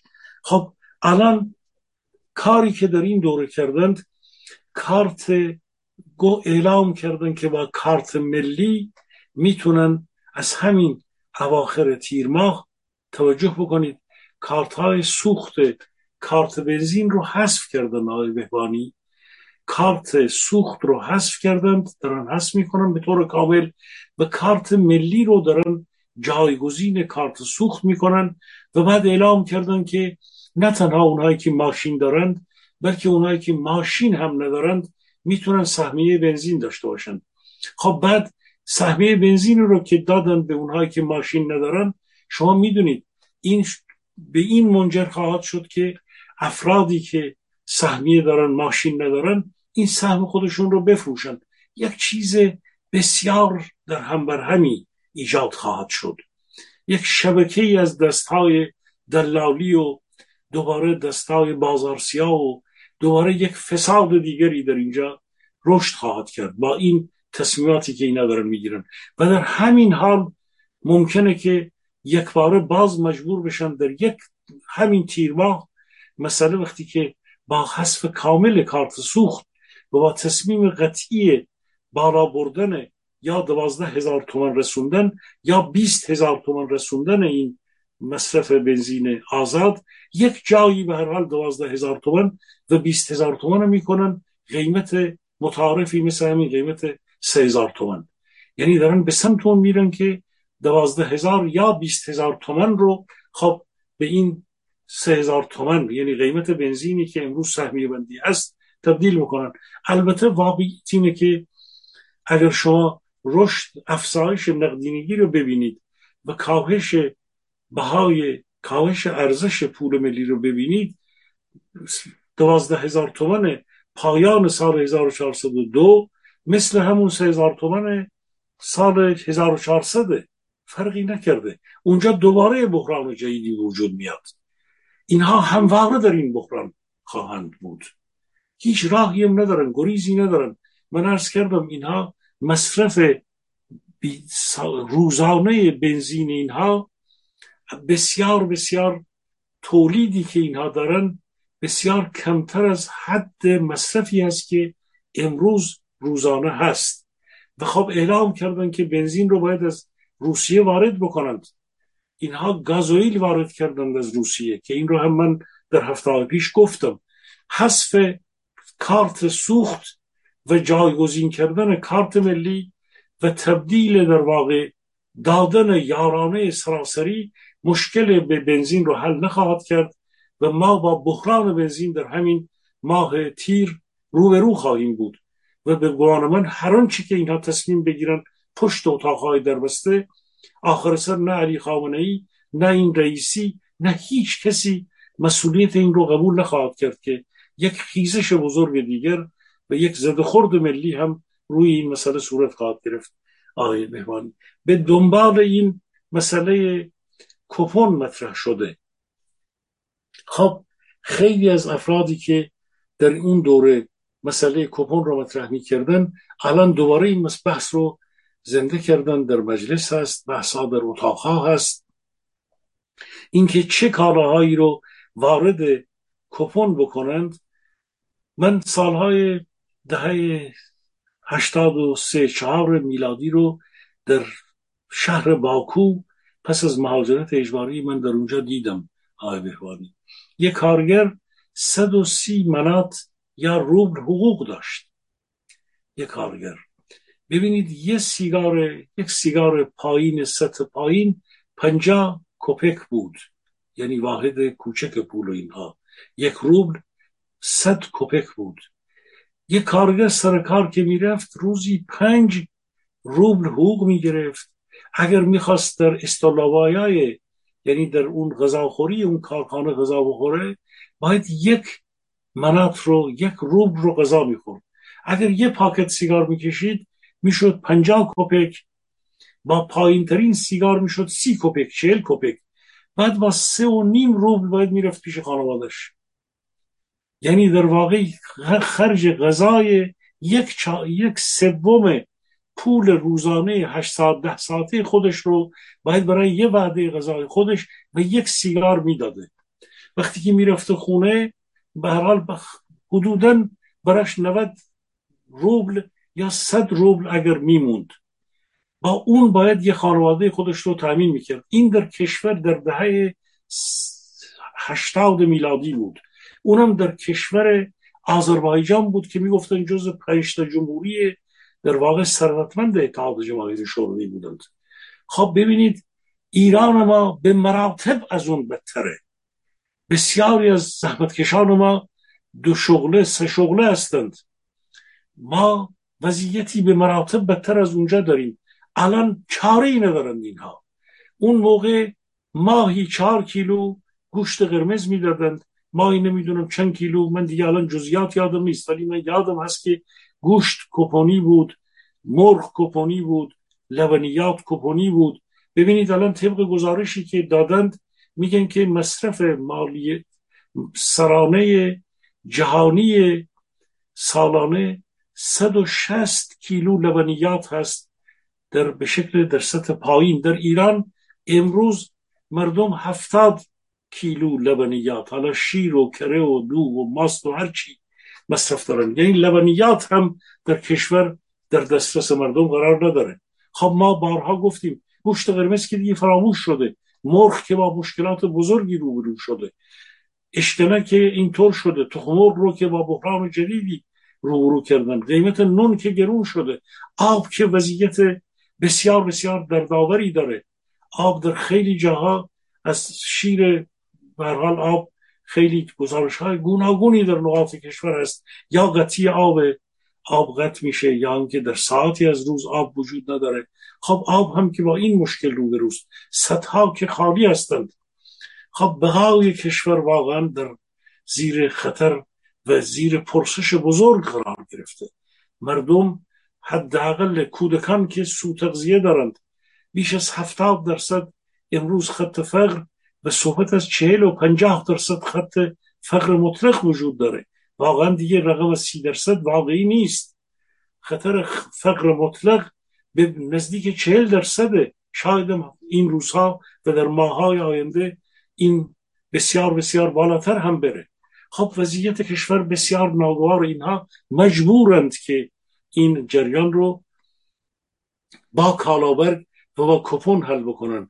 به همین دلیلی که در کمیسیون های مجلس صحبت از کپون داره میشه و به زودی باید این اقدام رو بکنن. حداقل ممکنه در قدم اول 20 تا 30 میلیون نفر رو زیر پوشش کپون ببرند و بعد مرحله مرحله جلوتر برن تا اینکه کپون رو سراسری بکنن در سطح کشور. اینکه به چه ترتیبی یک جمعیت 85 میلیونی مسئله کپون درش حل خواهد شد رو یک چیزی است بسیار پرسش بزرگ و بحران بزرگ که رو در رو وجود داره. با توجه به اینکه مسئله مسکن همواره دهن باز کرده و داره کشور رو باز هم بیشتر و امر تورم رو داره سخت تر می‌کنه.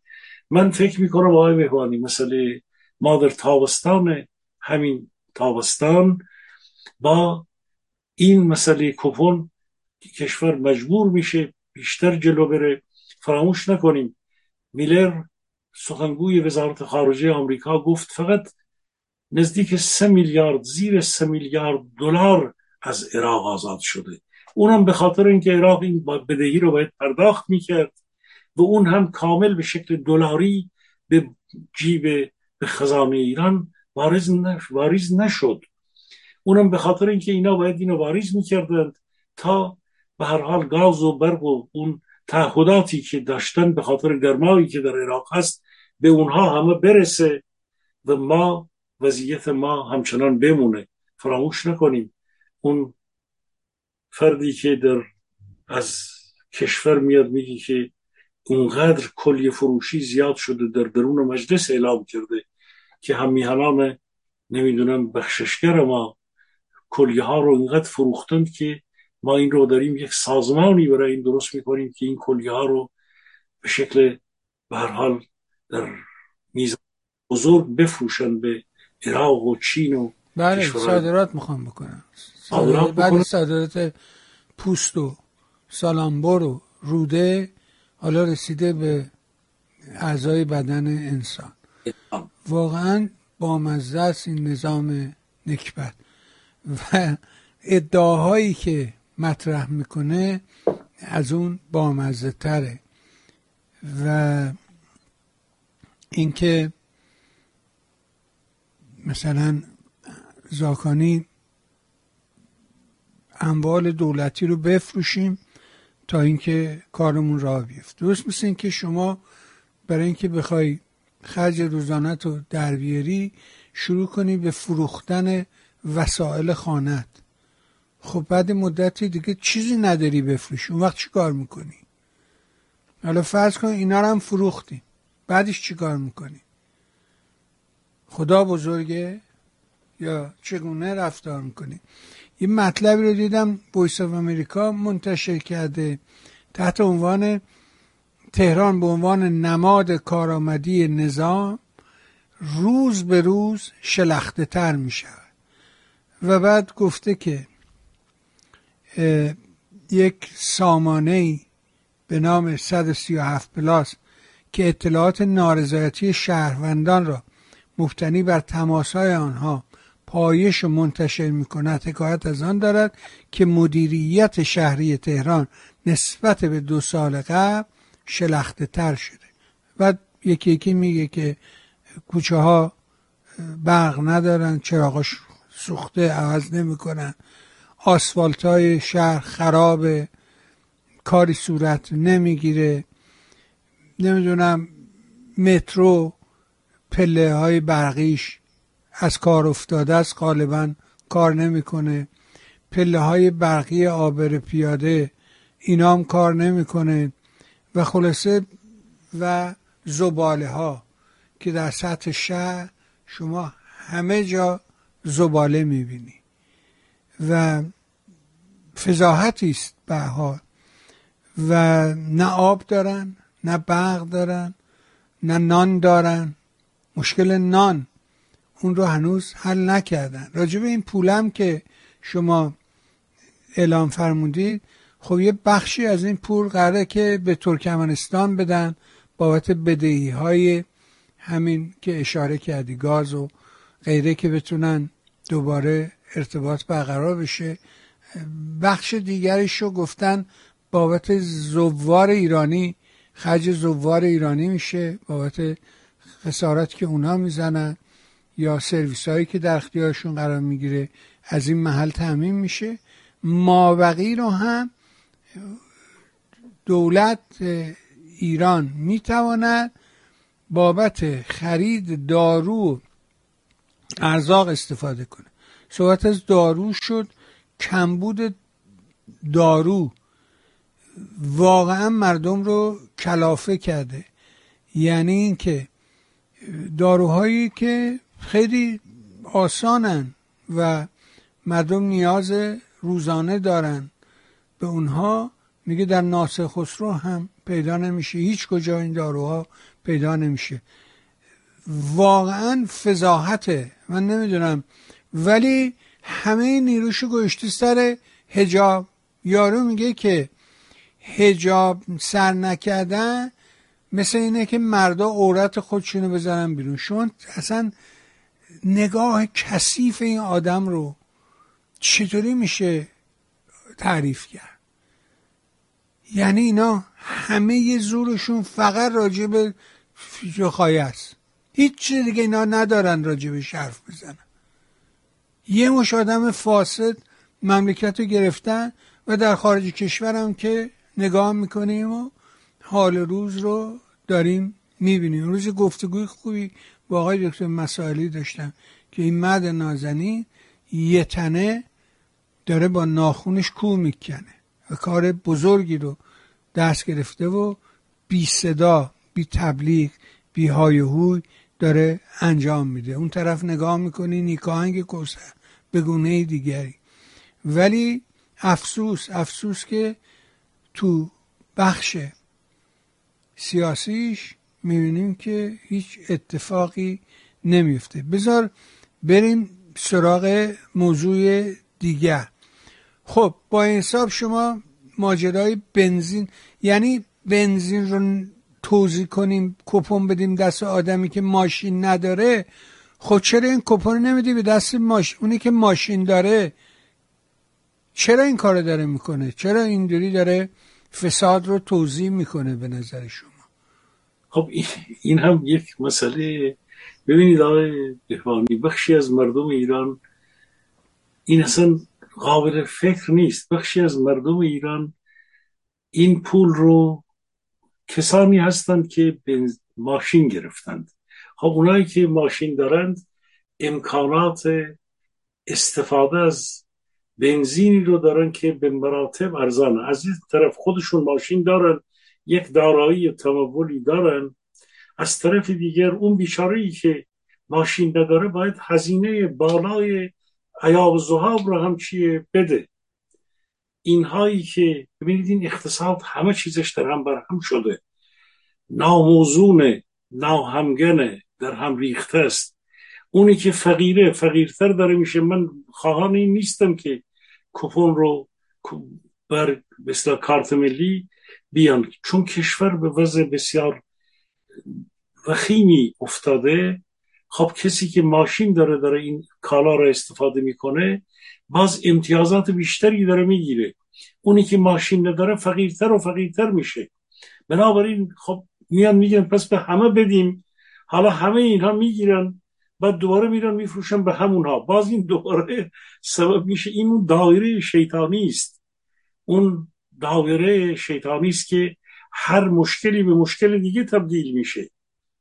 هر کاری بکنند در واقع اشتباه کردن.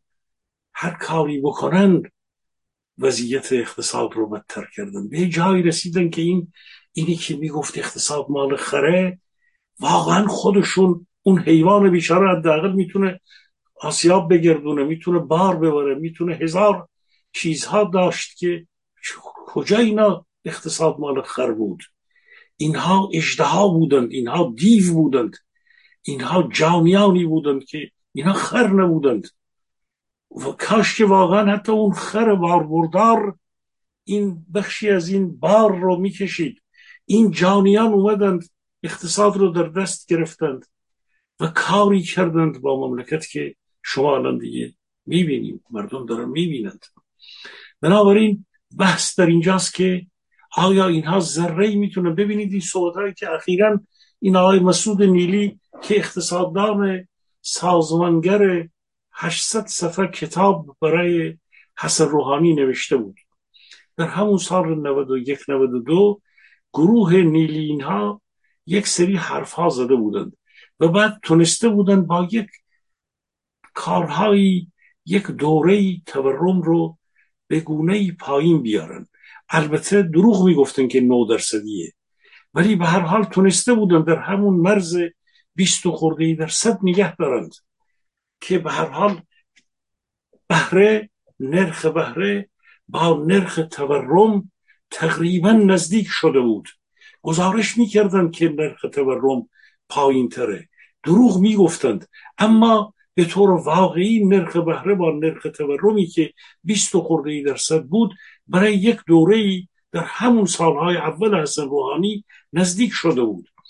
ولی بعد وقتی که وارد مسئله برجام شدن بعد وقتی که علی خامنه‌ای دوباره برجام رو زد از ریشه زد و نذاشت که سرمایه گذاری ها به قول حسن روحانی برجام دو وجود بیاد وقتی که این همون عظمت طلیبی های اتمی کردن کشور رو پیش برد. بعد ما می‌بینیم که پس از سالهای دیگه 96 این تورم همینجور اومد و اومد و امروز به افسار گسیختگی کشیده. کشور هیچ گونه راه حلی اینها برای این کشور قائل نشدن.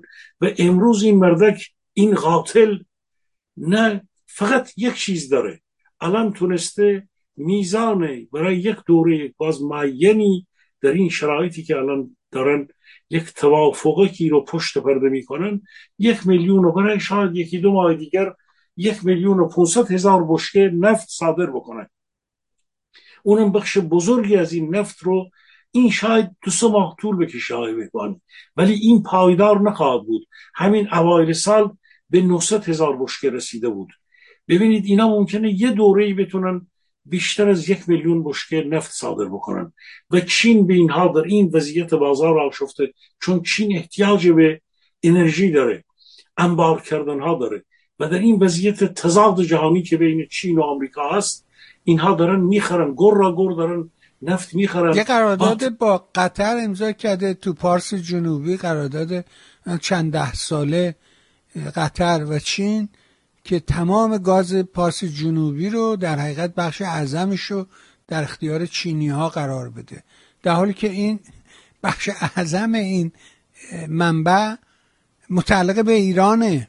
ایرانه. ولی چون توان استفادهش نداره و بی لیاقتن بی کفایتن شما نیا کنید بینه که اصلا کار جای وحشتناکی رسیده که مثلا عمان پادرمیانی کند. شما فکر کنید عمان همین ماجرای زفار و اینا بود که گیر کرده بود و ایران ارتش ایران رفت به نجات همین پدر همین یارو سعید کی هر کی از اونجا. سلطان بله زفار جنگ زفار بله سلطان قابوس. بله. بابای همین سلطان سعید. خب جناب هنوز نگاه باید... قطر فوجهی باید برسه. علی خامنه ای در فکر اینه که پهباد بسازه مخفیانه این ور بکنه لبنان رو دزدای لبنان و جانیان لبنان رو بیاره گوش اونا رو پر کنه بگه یه مدتی فعلا عربستان رو چیز نکنید. از یه طرفش داره اون حلقه شیران حلقه شیرها رو در یک منطقه از مرز اسرائیل و اینها علیه اسرائیلی ها داره سازمان میده. از یه طرفی میره توطعه جریان کشتار نمی‌دونم ترور در قبرس رو می‌خواد پیش ببره. نه این داستان آخری که من تو ترکیه مرز ترکیه از تو اتوبوس یه آدم رو پیاده کردن تو قوطی سیگار چند شیش گرم کالیفرنیا داشته که دیروز آقای مهران مصطفی یه توضیحاتی راجبش داد که بابا اینو در حد مایکرو یعنی یه میلیونیوم گرم این ورون ور می‌کنن نه شیش گرم بذاری تو پاکت سیگار. تو اتوبوس بشینی چند ساعت آدم های مختلف کنار دستت باشن. حتما اتوبوس دم قهوه خونم نگه داشته. اینا رفتن نهار شام اینه من چایی خوردن. ببین چقدر آلوده کرده تا تو مسیرش. اصلا آدم حیرت می‌کنه. و تو خبر بودش که حتی طالبان هم اومده گفته که تریاک دیگه صرف نمی‌کنه. بریم سراغ آمفیتامین و شروع کرده به تولید آمفیتامین و کشاورزا رو وادار کرده که اون گیاه دیگر رو که ازش ریشه آمفیتامینه به جای خشخاش از اونا بکارن. و ماجرا در سوریه در اردن که سخت ایستاده در مقابل این ماجرا. اصلا من نمیدارم به کدام سمت داره حرکت می‌کنه. این کشتی ویران و سوراخ شده تا کجا به صخره بخوره و همه چیز رو نابود کنه واقعا در حیرتم. اگر که اجازه بدید من یه قسمت دیگر هم شاید پایان این اقتصادی ما باشه. عضو اتاق بازرگانی ایران و عراق نامش هست علی شریعتی. نام علی شریعتی رو داره. یکی از این ملاهای جنایتکار هم اسم محمد مصدق رو در روی خودش البته خب حتما خانوادگیش رو اون کرده بود. اسم کوچکشم که محمد بوده. حالا اگه کل دوتا رو جل نکرده باشه. این فرد هم البته این آقای علی شریعتی عضو اتاق بازرگانی ایران و عراق به مصباحی مقدم میگه که آقا تو که میگی چینی ها یک یا دو وعده غذا می‌خورن ولی ایرانی ها پرخورند این حرف رو کسی باید بزنه که خودش هم رایت بکنه. بعد شما که بچه هاتون توی کاناداند شما که میگید از ایران نرید اینجا بمونید غذا کم بخورید خب مصباحی مقدم فردی هست جنایتکاری هست که در اتاق در مجمع تشخیص مسلحت نشسته. بارها این فرد حتی وقتی که از مجلس گذاشته بود FATF بعد اون جریان های دیگر پالرمو اینها رو داشتن یک کمی شل می‌کردن که قبول بکنند این چیز ارگانیزیرت کریمینالیتت رو در سطح جهان یک کمی عقب بشینن و بپذیرند. قوانین چهارگانه رو ما می‌بینیم که مصباحی مقدم مقاومت می‌کنه. میگه که این کار نباید بکنیم. ایران قدرت اینو نداره که وارد این ماجراها بشه و شفافیت رو قبول کنه. دوباره می‌بینیم آقای بهبانی ما رو دوباره بردن توی لیست سیاه FATF خب شما بری با عربستان همکاری بکنی. عمان رو بیاری. زاکانی جنایتکار رو بفرستی. در این افراد فاسد کسانی که در دولت بلژیک نشستند. کسان جوزف بورلی که شدیدن ضد خودش ضد امنیت اروپا در کار می‌کنه. امروز دانشگاه های کشور رو اعلام کردن. دانشگاه های بریتانیا رو آقای بهوانی در بعضی از دانشکده ها کادر فنی رو اینها به گونه غیر مستقیم بسیج کردن. مسائل مربوط به کارهای نظامی رو در کشور از اونها مشورت گرفتند خریدند خب این مسئله افشار شده. افشا شده. کارهایی که اینا دارن می‌کنن. بعد میان میگن که بریتانیا خبر نداره. چطور ام 6 خبر نداره که ایرانی ها رژیم جنایتکار جمهوری اسلامی در پای رد پایش رو در دانشگاه کشور خودش نمی‌دونه. اونا زنده اند اونجا. اونا دارن حمایت می‌کنن از اینا. این کسی که زاکانی فاسد رو میاره توی اتاق توی طرف دولت بلژیک. کشوری که این جنایت کرده فردا الان دارن خب آقای مهداد در ویشپور گزارشی داشته در اونجا. الان دارن با سوئد صحبت می‌کنن که نوری رو بردارن ببرن این جنایتکارا. اینا یه روزی میان بیان بگن آقای سید بهبانی تو چرا نشستی اگه این موج بره جلو؟ تو چرا نشستی اونجا در آمریکا؟ در واشنگتن به ما انتقاد تند کردی. می‌خوام به اینجا برسند اینها. خب ما باید یک جایی بیدار بشیم. این غرب داره در شرایط کنونی اینها در اوج بدبختی و ریزش و فساد و جنایت و خالی شدن خزانه یک دور تهاجم رو شروع کردن. این دور تهاجم رو چه زده بندی؟ چه چیزی پشت پرده هست؟ خب این واقعیت اینه که وقتی که عرض می‌کنم آقای بهبانی این کشورهای غربی هم در اینجا دارن این جنایتکارا رو حمایت می‌کنن.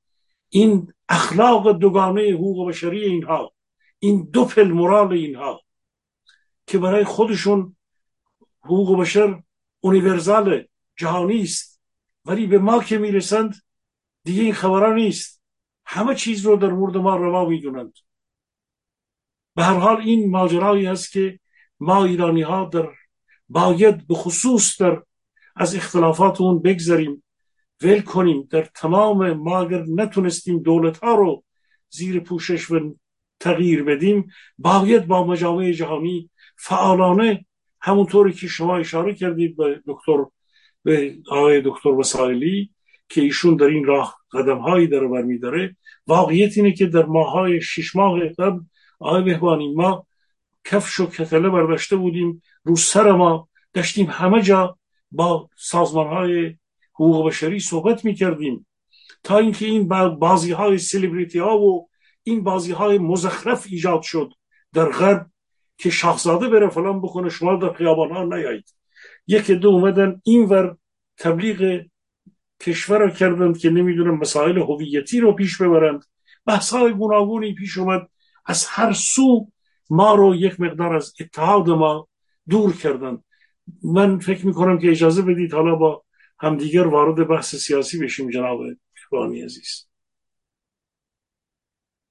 بله خب راه دیگه ای نیستش که بشنویم ببینیم که چی میگذره. واقعا چه باید کرد در این شرایط ویژه؟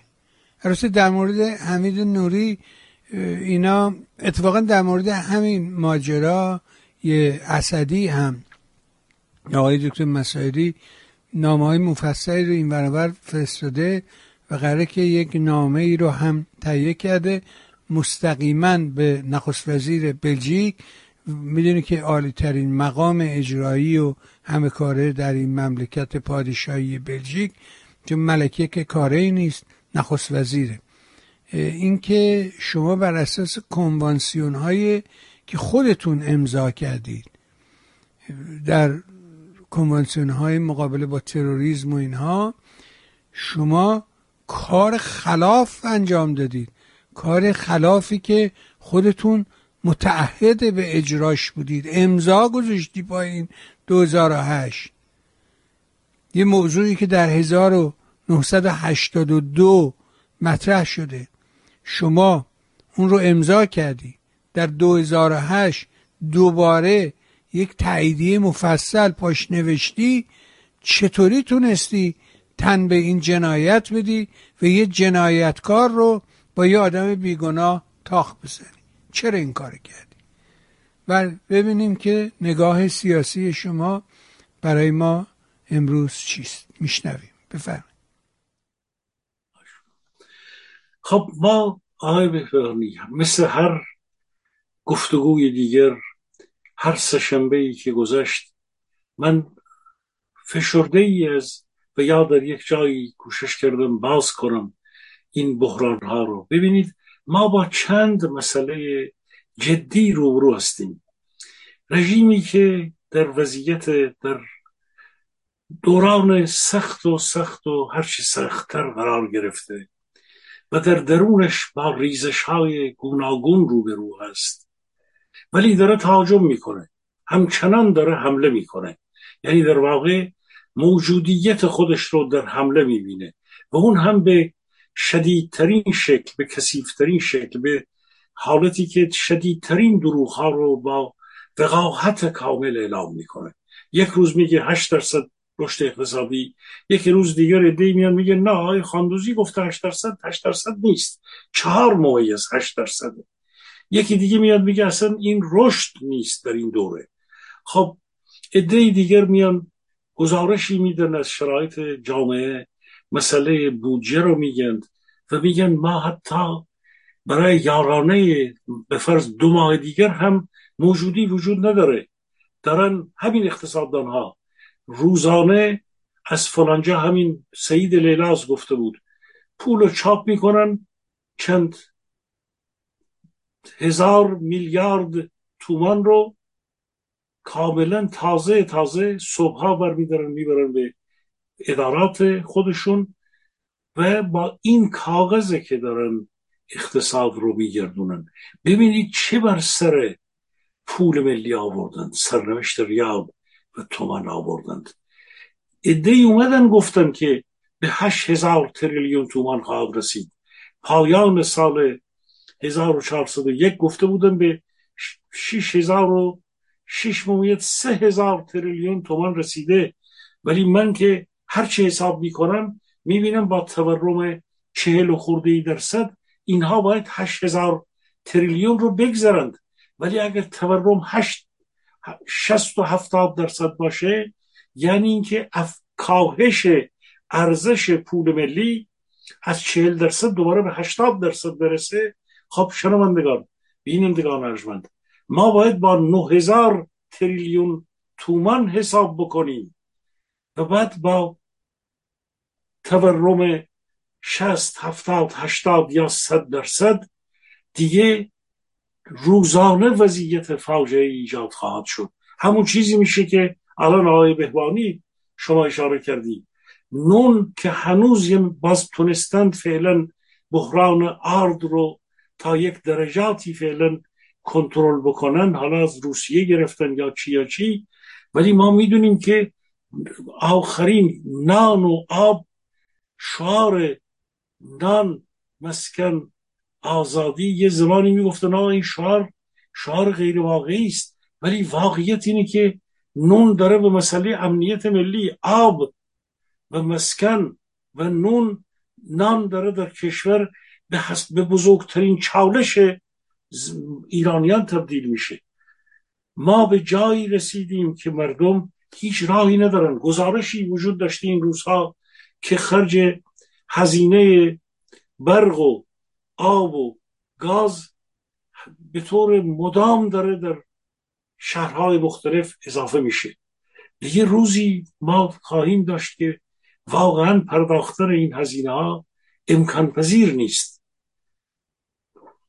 آیا مردم ما در این دور آینده با این وضعیتی که هست این پنجاه شست هفتاد درصد این ریسک رو خواهند کرد که به شکل میلیونی در خیابان ها ظاهر بشند؟ خب این پرسش پرسش بزرگی است آقای بهبانی آیا رژیم جمهوری اسلامی می‌تونه یک بار دیگر یادمون نره اون روزها گزارشات الان داره میاد. سلامی به آیت الله قاتل میگه که ما باید شبکه ها رو کنترل می‌کردیم و چیز کنترل فضای مجازی از دست ما در رفته بود. فراموش نکنیم. فرمانده سپاه گیلان می‌گفت ما فاصله کمی با سقوط داشتیم و این در شهرهای کردستان و در جای دیگر بدتر بود. اگر چی ندارن ها ندارن همچنان دارن سرکوب می‌کنند. فکر می‌کنن که باید این سرکوب رو حالا چه به شکل اعدام چه به شکل دیگر تسکیری از اون طرف اعلام کردن که ما 90 خورده هزار نفر رو اف کردیم. خب این اف شامل چه کسانی است؟ که ها هستند؟ بعد اعلام کردن که 20 بیش از 20 هزار نفر رو خودشون اعلام کردن که ما دستگیر کردیم. البته بخشی از این اخبار رو برای اینکه زهر چشم بگیرن دارن میگن. ولی از چه چیزی می‌خوان زهر چشم بگیرند؟ سوال بزرگ و این پرسش امروز جلوی روی من گزارش های مدام بازنشستگان رو در سراسر کشور دنبال کردم.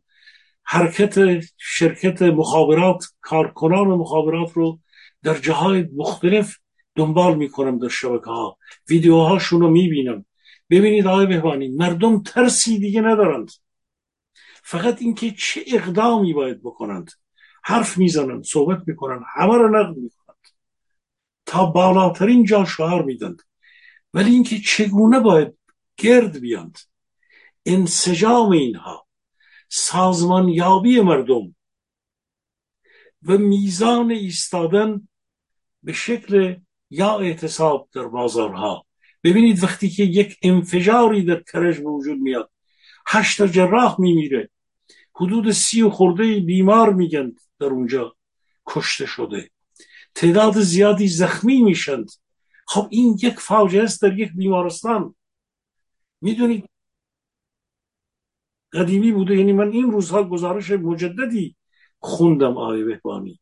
من اتفاقا دیدم دوستی فرستاد. بعد خودش هم بعد از چند دقیقه برام نوشتش که متاسفانه دنبال کردم دیدم که این ویدیو که همینجوری تو واتساپ و این ورور داره میچرخه مربوط به بله.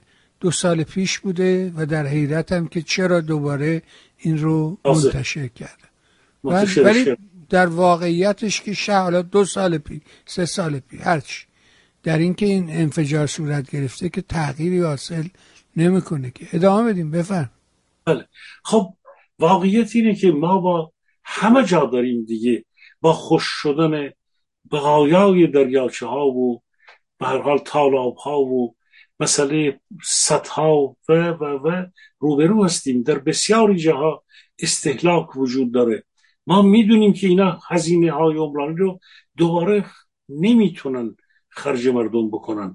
باید همین خرج سیاست های دفاعیشون بکنند و جیب ها همچنان خالی است. وضعیت کشور سوال بزرگ اینه که این چند ده میلیونی که به ویژه با حداقل پنجاه درصد که دیگه عرض کردم یک چیزی از خط فقر مطلق تا خط فقر. یک چیزی حدود میگن مرزش از هفت دهک جامعه گذاشته خط فقر.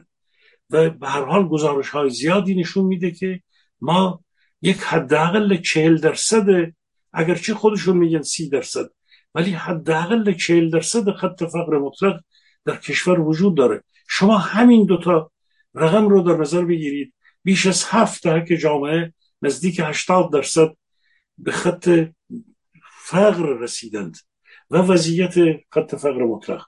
خب این شامل چه حرکتی خواهد شد؟ آیا مردم ایران در همین روزها با توجه به بدتر, و شدیدتر و وخیمتر شدن وضعیت آب و برق و مسائل دیگر و مشکلاتی که وجود داره به یک حرکت میلیونی خواهند تن میدند؟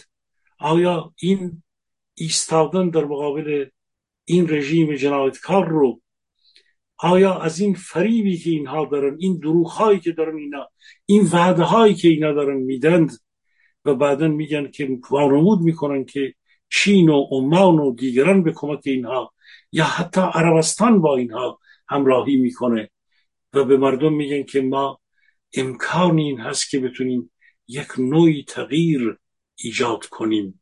آیا این دروغهاشون واقعا می‌تونه مردم رو آرام کنه؟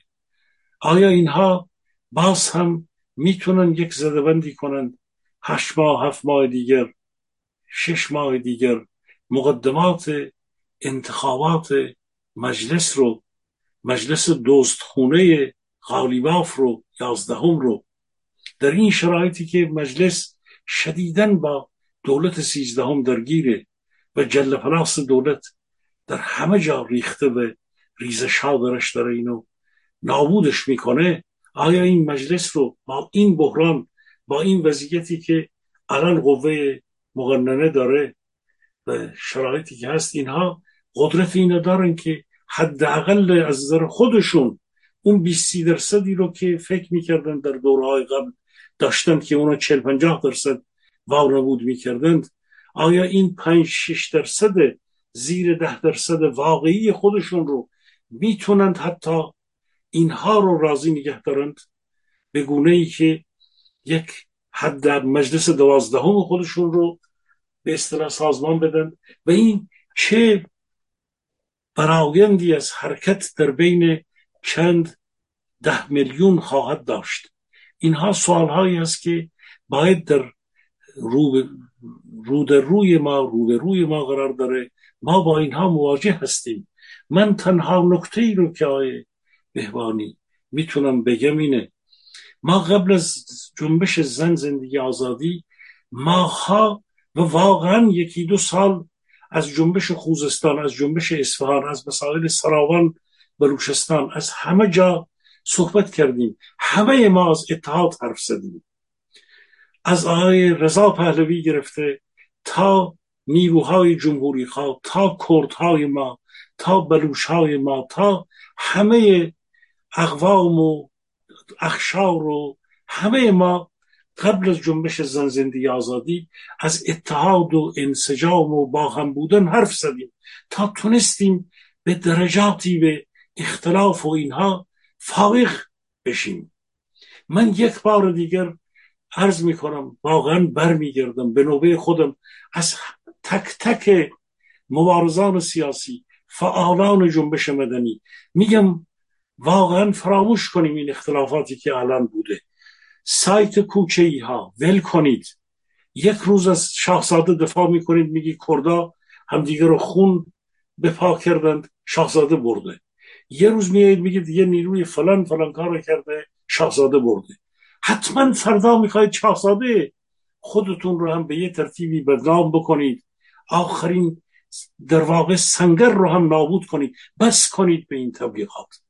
و شنوندگان بینندگان ارجمند فریب اینجور تبلیغات کوچه ها رو نخوریم ما. واقعا برخی از این تبلیغاتی که یک روز سعید بهبانی رو بزنن فردا دشمنش رو بزنن فردا کرد رو بزنن فردا پنج هفتی رو بزنن فردا باید نوبت خود جناب شاهزاده رضا پهلوی هم خواهد رسید. آخه اینها کیان که این فضای یا بعضی اوقات در این ایران اینترنشنال یا در یک تلویزیون دیگر اینا کیا هستند که سرنوشت ما رو در دست گرفتند؟ دارن ما رو به لحاظ فکری مانیپولیزه می کنند برای چی ما خودمون واقعا در این دوران سخت. این رژیم جنایتکار چطور به خودش حق داد؟ در تهاجم خودش. ما باید یک بار دیگر یک نهیبی به خودمون بزنیم. تک تک ما به خودمون نهیب بزنیم. ما به اتحاد همه نیروها از اون سلطنت طلب راست افراطی تا پادشاهی خواهان تا مشروط خواهان تا جمهوری خواهان دسته های گوناگون از فدرالیست گرفته تا سوسیالیست گرفته تا جمهوری خواه میانه خواهان دموکراسی نوع غربی گرفته تا به قول خودشون اونایی که به خودشون نام تحول خواه ولی با اصلاحات هستند گذاشتن ما به همه نیروهای ما احتیاج داریم در خارج کشور. چون مردم ما در داخل کشور دارن میسوزند. زیر این فشار زیر این فقر زیر این حد که حرمت و ناموس و آخه چطور ممکنه یک مقام حکومتی بیاد بگه که به هر حال بعد از ناموس مردم بخواد چیز بکنه بگه عراقی ها رو فلان کنید بیسار کنید در کشورتون. یا بیاد بگه که اندام های کلیه دارید میفروشید. آخه کجا رفته این همیت ما ما به عنوان ما ذره اجازه نداریم در بیرون دعوا بکنیم با هم دیگر. هر جایی که از یک نقدی صحبت می‌کنیم بلا فاصله باید برگردیم به خودمون و واقعا ببینیم که امروز چگونه می‌تونیم کمک بکنیم. رژیم داره آخرین قوای خودش رو جمع کرده تهاجم بکنه. ما باید از همین رویه این جنایتکاران ما در جنگ متقابل با اینها هستیم. ما باید تمام نیروی رو جمع کنیم تاجم کنیم به اینها. تا یک جنبشی مثل جنبش زن زندگی آزادی به وجود بیاد. من البته باور دارم که به وجود خواهد اومد. باور دارم. ولی تک تک ما در ایجاد این نقش داریم. به یقین مردم ما در ها خواهند ریخت. طولی نخواهد کشید. ما منتظر یک قیام های این بار من ترسم از این نیست آقای بهبانی که مردم به خواب خواهند رفت. من ترسم از چیز دیگره. من ترسم از اینه که این بار به گونه ای خواهند ریخت که از تاک و تاک نشان اثری نمونه. چیزی که خود ما اینو نمی‌خواهیم. باور کنید شنوندگان بینندگان ارجمند. این بار اینطور نخواهد شد. این بار نخواهد شد که مردم کم بیاند. این بار به گونه ای خواهند ریخت که رفسنجانی گفته بود که ما را از تیر چراغبر آویزان خواهند کرد. و اون چیزی هست که من فکر می‌کنم که ایرانی ها نمی‌خواد. بخش بزرگی از جامعه به هر حال صلح طلب ما فریختگان ما ولی دارن مردم رو به اونجا میکشونند که هیچ چیز از این رژیم جنایتکار دیگه نمونه. ما می‌خواهیم که یک حرکت سازنده در کشور وجود بیاد. ما صدها مشکل داریم بعد از برداشتن این رژیم جنایتکار.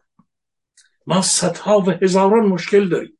ولی به هر حال اون خواهد اومد. بنابراین در خارج از کشور در برون از مرزها یار و غمخوار یکدیگر باشیم. انتقاد بکنیم به هم دیگر ولی کاملا قوای تهاجمی ما رو جمع کنیم و در مقابل این جنایتکاران بیستیم. ارزی ندارم جناب آقای مهرانی آره به جای اینکه همو بزنیم برو اونو بزن. آخه تا کی؟ اصلا این اصلا نمی‌تونم بفهمم که حرف حسابش چیه چی می‌خواد بگی گفتم تو مملکت همه چی از دست رفته. چیزی دیگه باقی نذاشتن آب و خاک و باد و همه رو فروختن رفته. باید به داد اون مردم رسید. اگه ذره فکر می‌کنی به میهنت به مردمت که من بعید می‌دونم. اگه فکر می‌کردی به میهنت به مردمت یقینا ما حال روز دیگری میداشتیم بازم آقا ممنون. سپاس و صد سپاس از همه مهرت حضورت در برنامه و مثل همیشه برای خودت عزیزانت خانواده محترم و گرانقدر همسر دانشمندت. از صمیم قلب آرزوی بهترین دارم تا فرصت دیگر رو گفتگو دیگر. ممنون از شما آقای سلیم سپاس. متشکرم عزیزم. ممنون. بها شنیدیم. فرمایشات آقای سلیمی نازنین رو امیدوارم این گفتگوها کمکی به ما کرده باشه. اگر این برنامه چون سایر برنامه مورد توجه شما هست مهر کنید و سایت میهن رو به دوستانت معرفی کن تا از بخش های مختلف سایت بهره برن. از همه همراهی و همدلی تو نازنین هم سپاس گذارم و مثل همیشه برای شما خوبان نیز آرزو می‌کنم روز و روزگار اونجوری که دلتون می‌خواد براتون باشه. با تشکر.